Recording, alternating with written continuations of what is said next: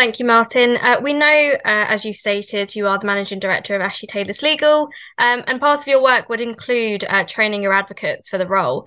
So, could you describe maybe a little bit about what exactly it means to be a county court advocate, and what would this role entail? What kind of areas of law would your advocates be trained for? So, county court advocate with us, um, they will apply to become an advocate with us, and then they'll, if they're selected, they go through our training and selection course, which is two weeks online full time. Uh, and if they pass that, and you have to pass it, it is quite a high threshold. Um, but previous experience is not necessary. It's, it's, what you do on the course that matters to us. Um, then the, the the role of a county court advocate is someone who will go to court and work in the lower courts before district judges and they will work on a variety of cases. A lot of them are applications. Um, and the cases in the lower courts break into two very distinct groups. And you have effectively, I mean, they're all contentious, but you have those which are adversarial and those which are procedural. Now, procedural cases are things like mortgages and return of goods, where there's no real opportunity to have an adversarial scrap and a fight because if they're in arrears with their mortgage, what else is there to say? It's pretty well laid out for them. So we call them procedural. In terms of advocacy value, is quite minimal. But uh, in terms of uh, adversarial cases like landlord and tenant or small claims or business claims, um, the value is quite high. So they'll they'll join us, and we we take people um, through in stages and they'll start doing cases before a judge because it's important to have that time before a judge um, to, to practice your skills. And you'll get asked if you're free for a case. You take the case on. You go, yes, the papers are sent to you. You prepare the papers as you're taught how to do on the course and you prepare your case. Then you go to court, you present the case. You probably had to speak to your client before the case. You might even have had to telephone the client the day before just to make sure they're coming. Um, you present the case in accordance with how you're taught. Um, but I don't want you to think when I say how you're taught that this is a one size fits all template. There is no template. It's as simple as that. So every case has, has its own differences. Um, and then having done the case, you briefly talk to the client about it, you report back to us, um, and then we send the result off. You go home and you write up your full report.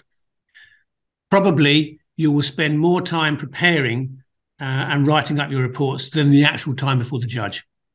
That's quite common. Um, so even as an advocate, I would say a good 70% of your time is administrative. Martyn, as you've said, um, you don't necessarily look too much into what, what advocates have done beforehand. It's more their performance on the course itself. Um, and your advocates don't necessarily need to be qualified as a solicitor or barrister before going to court and representing clients. So, where does that right for advocates to go to court come from? Well, um, the the rights derive primarily from the Legal Services Act, and that basically says that anyone who is assisting with the conduct of the litigation uh, and is supervised by a firm regulated by the SRA, which we are, um, has therefore rights to appear before the lower courts. And the there's been recent cases that support that. Um, because some judges were saying, well, how can you be supervised? We're not satisfied you're involved in the um, conduct of the litigation. And it makes no sense because if the instructing solicitors have sent it to us as an SRA organisation and we've checked the papers and you've checked the papers, then quite clearly you are assisting. And because you are supervised by and managed by um, a regulated body, you have rights of audience. It's, it's not a case of we send you the case, we don't even bother to look at it, we're not worried, you, you do it and send it back. The whole thing is monitored beginning to end as it is by our instructing solicitors um, as well. Uh, there are just a few judges out there, and I say there are a few, and I say a few, I, can, I think there's, there's just two judges in the country who at the moment seem to be unable to take on board that uh, we, as the regulated practice, are the ones who have the say as to whether or not the person we send is suitable or not.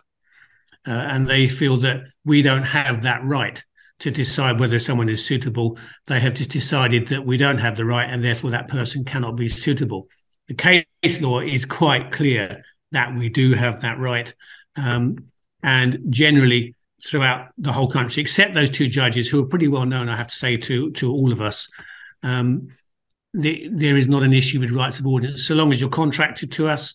Um, so there's a contract in place, and you have your supervising solicitor in place uh, and all the things that we need to comply with with the Legal Services Act are complied with, which of course we do.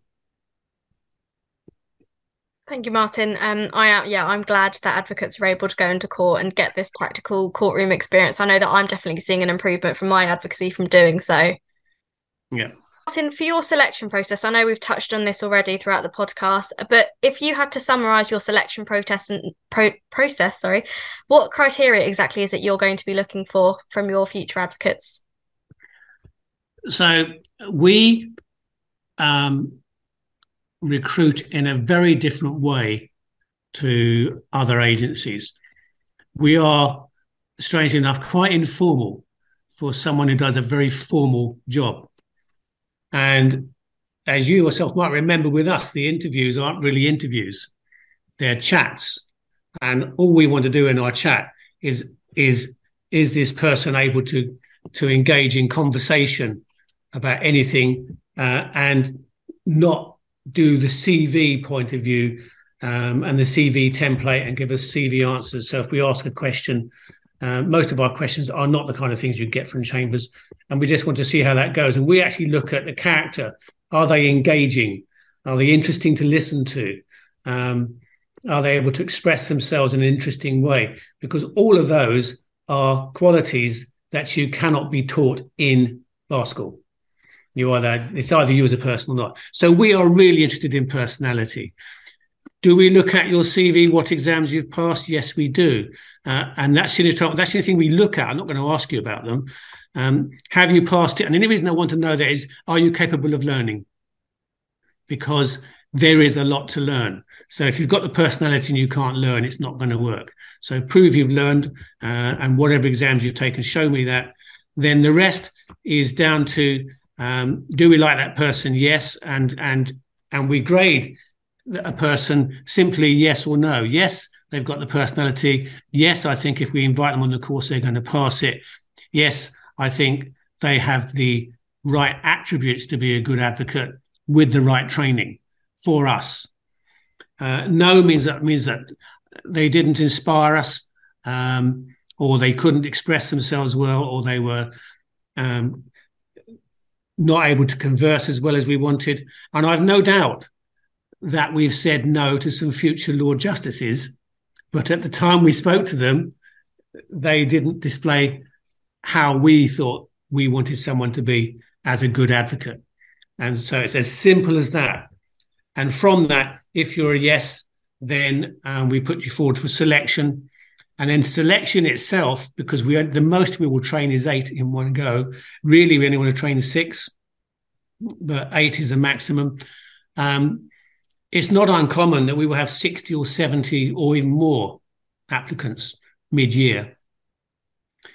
And of those 60 or 70, um, it's not uncommon that we will have 20 yeses.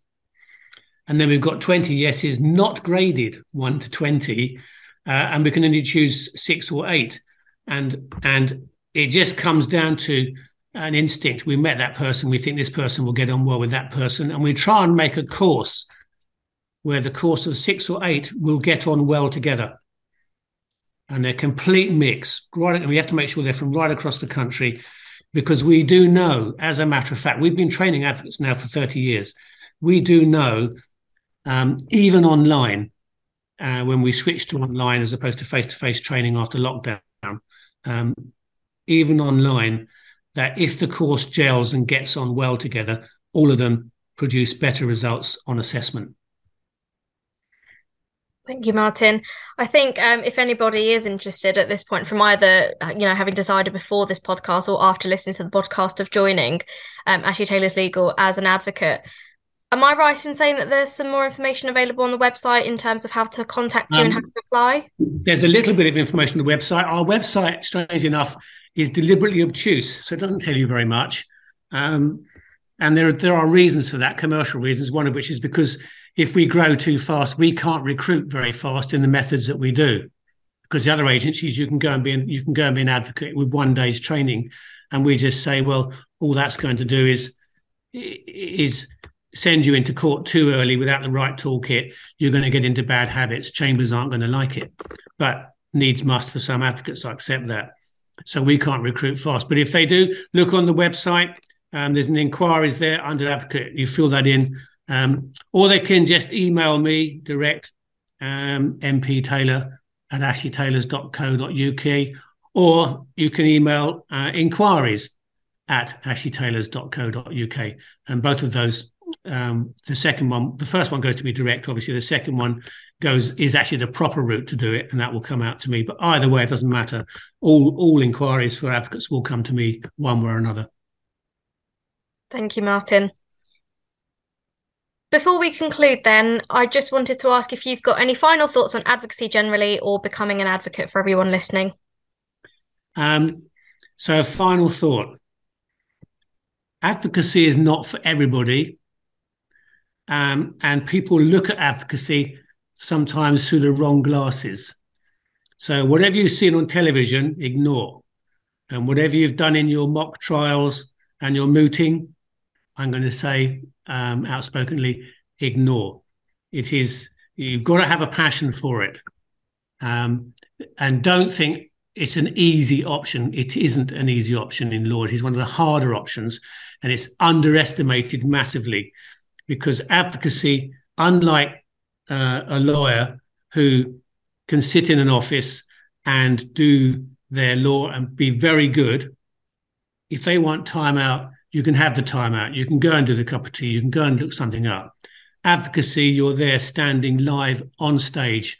There is no time out. There is no interval. There is nowhere to go. You don't have time to look up stuff. You either know it or you don't know it. And if you don't know it, you're going to be found out very quickly in a very humiliating way. And so not everyone can do that. It, it, it isn't nerve wracking. If you love it, you, you can do it very well. If you are nervous in your early days, that's fine. Everyone is nervous in the early days. Why wouldn't you be? It's a completely new thing.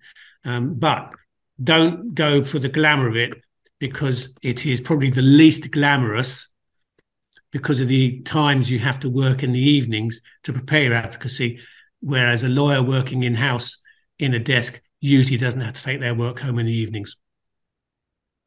Martyn, thank you very much. This has been very helpful.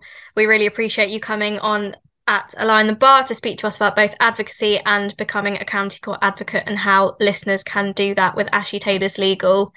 To anybody that has been listening to our podcast, thank you very much for listening, and I hope this has been helpful to future and current advocates.